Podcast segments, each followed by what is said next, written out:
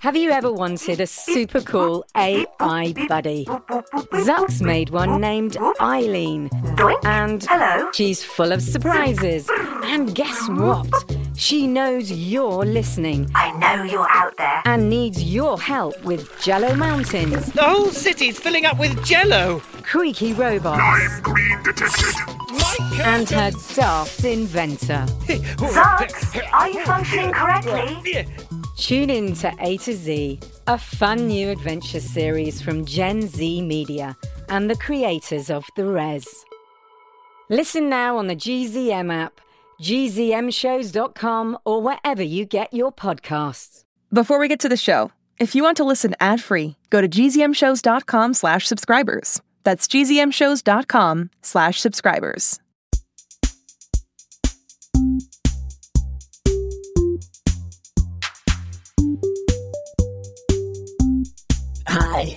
This is Bebop. Thank you so much for listening to the alien adventures of Finn Caspian. Your usual host, Jonathan Messenger, is asleep right now. Can you believe that? You humans in your sleep. I just don't get it.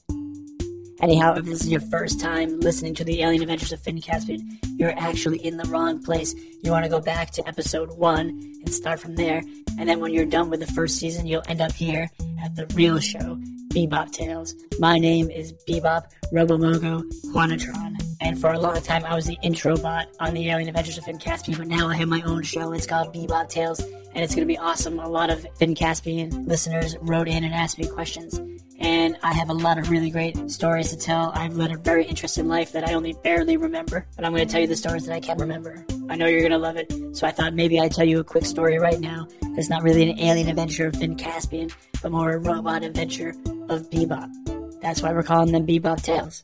Okay, so to get things started, I just want to say right off the bat, I know a lot of times robots and humans, humans and robots, we have a hard time understanding each other. And since Bebop Tales listeners are so used to hearing Jonathan Messenger's voice, I've been working on my impression of Jonathan.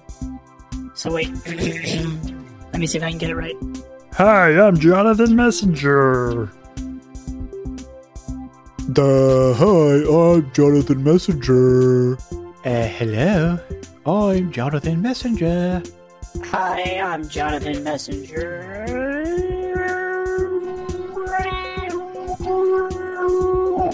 I almost had it. Wait, Hi, I'm Jonathan Messingham. Messingham, hang on a sec. Hi, I'm Jonathan Messenger, and I use the word awesome way too much, and I never let my robot eat enough delicious art. Okay, I think I got it. Now that's out of our way, here's our first edition of Bebop Tales, Episode 1 A Star is Born.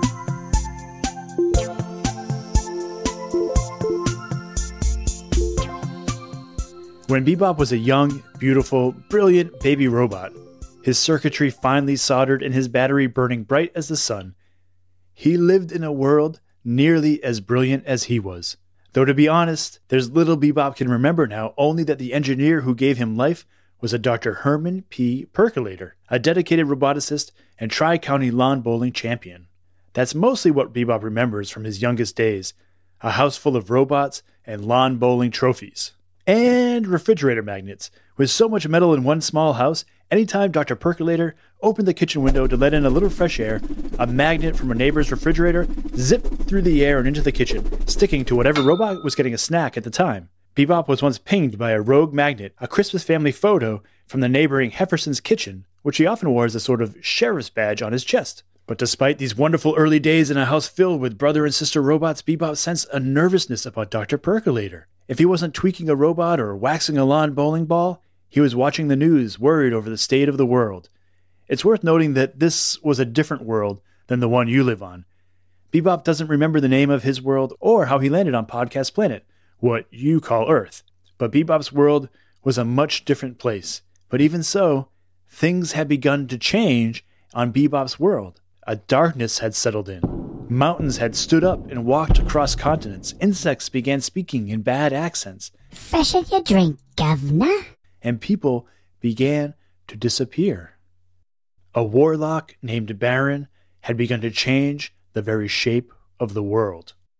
It was on one dark night that Dr. Herman P. Percolator, a single light on in his house, gathered his robots around him and told them their true purpose. I knew this day would come, said the doctor. It's why I've built so many of you, and have trained you in the ancient martial art of lawn bowling. If we're going to stop Baron from destroying our world, it will be up to you, my loyal army of robots, to destroy him. The battle with Baron lasted months, and while many robots were honored for their bravery, Bebop was held back in Dr. Percolator's home as a last defense, in case Baron broke the ranks of robots on the front lines. It had been a boring and quiet time alone in the house with Dr. Percolator, and none of his robot brothers and sisters. But he would soon miss those quiet days when the evil warlock's plans revealed themselves. While the warrior bots had traveled to the volcanic island where Baron's castle resided, Baron worked his most wicked magic yet. He gave life to the art around the world. People resting at home were besieged by the paintings on their walls. Dogs playing poker burst from canvases and chased unsuspecting citizens.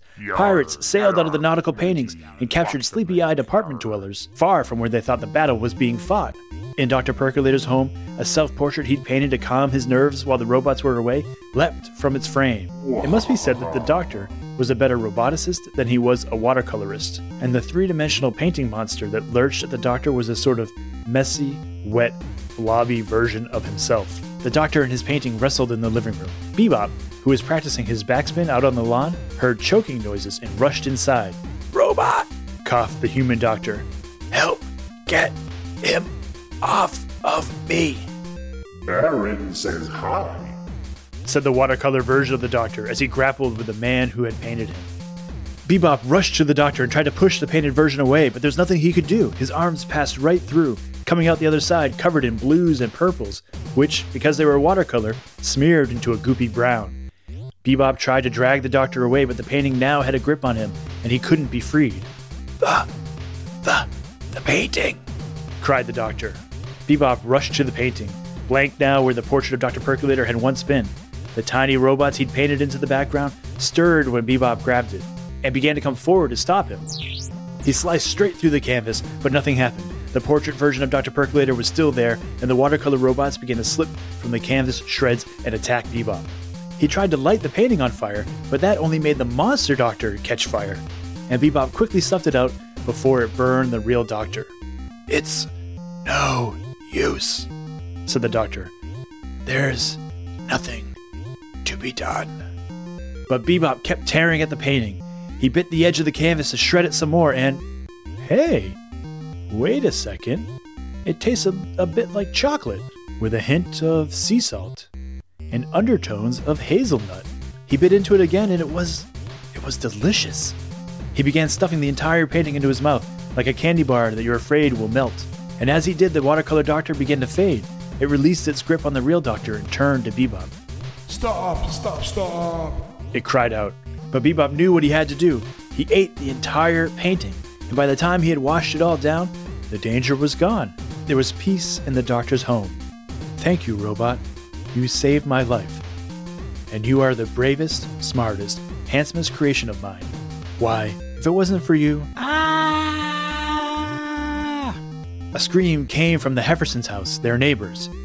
Bebop looked out the window and saw the family cowering in the kitchen, dozens of Christmas portraits of themselves crawling toward them. There's no more time for all of your praise and compliments, Doctor.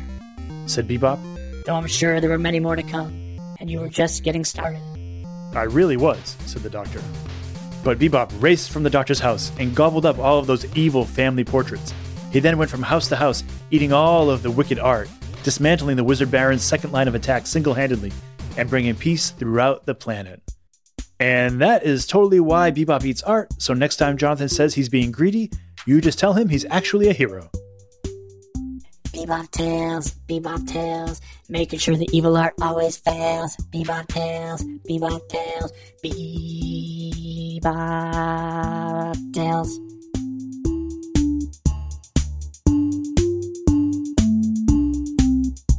Okay, thank you for listening to the first episode of Bebop Tales. I thought it went really, really, really, really, really, really well. I forgot to mention that this episode was inspired by a question from 10 year old Mateo in Chicago who asked who created Bebop. So there you go, it was Dr. Percolator. But really, my heroism was forged in a fiery battle with the evil warlock Baron. I'll be answering more of your questions in the next few weeks as we make our way through my exciting, thrilling, and epic life prior to landing on Podcast Planet. I want to say thanks to everyone who has sent me food. This is very important since Jonathan has apparently transported all of his own artwork to something called a storage locker. So today's art comes from Lark, who is eight years old and lives in Champaign, Illinois, and she drew Finn, and she also drew an amazing laser bunny. And we got art from Julia, who's two and a half and lives in Chicago, and she drew what I think might be Linda from the Lost City episode. So thank you to Julia. You are in what we call on my planet the talented twos. And for our joke this week, we have Benjamin. Take it away, Benjamin. Hi, my name is Benjamin. I'm I am eight years old. I am from Chicago. What did the alien say to the cat? Take me to your litter. That was great. Thanks, Benjamin. And now I have a joke for you. What did the cat say to the alien? Uh, uh, uh, because it was so surprised, it started coughing up a hairball. Right? Anyway, great joke, Benjamin. Remember, send your art, your jokes, your sounds for Griffin Sound Club to earth at finncaspian.com. Bebop Tales is a Robomogo media production. Lived, written, edited, and guided by Bebop Wanatron. Thanks to everyone for listening, and if you live in this America place, have a happy Thanksgiving. And I'll see you next week.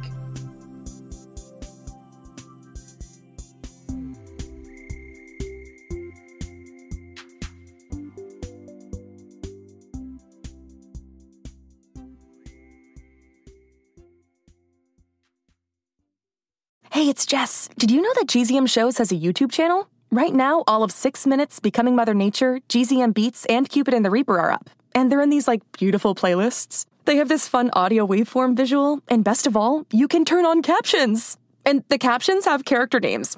Anyway, subscribe to GZM Shows on YouTube. Maybe there'll be some cool things in the future, like live streams, interviews, behind the scenes. We'll see. GZM Shows on YouTube. Hey, parents and teachers, have you heard about gzmclassroom.com? It's a website where teachers can get companion resources for everyone's favorite GZM shows. Six Minutes, Mars Patel, Podcast Title Pending, Seis Minutos, The Res, Becoming Mother Nature, Iowa Chapman and the Last Dog, Treasure Island 2020, The Hollow, Young Ben Franklin, and The Big Fib all have companion resources for additional critical thinking, listening comprehension, and ultimately creativity. We made them just for you. And oh yeah, they're free. Free! The people on Facebook didn't believe us, but they are F R E E free. Head to gzmclassroom.com and get yours today.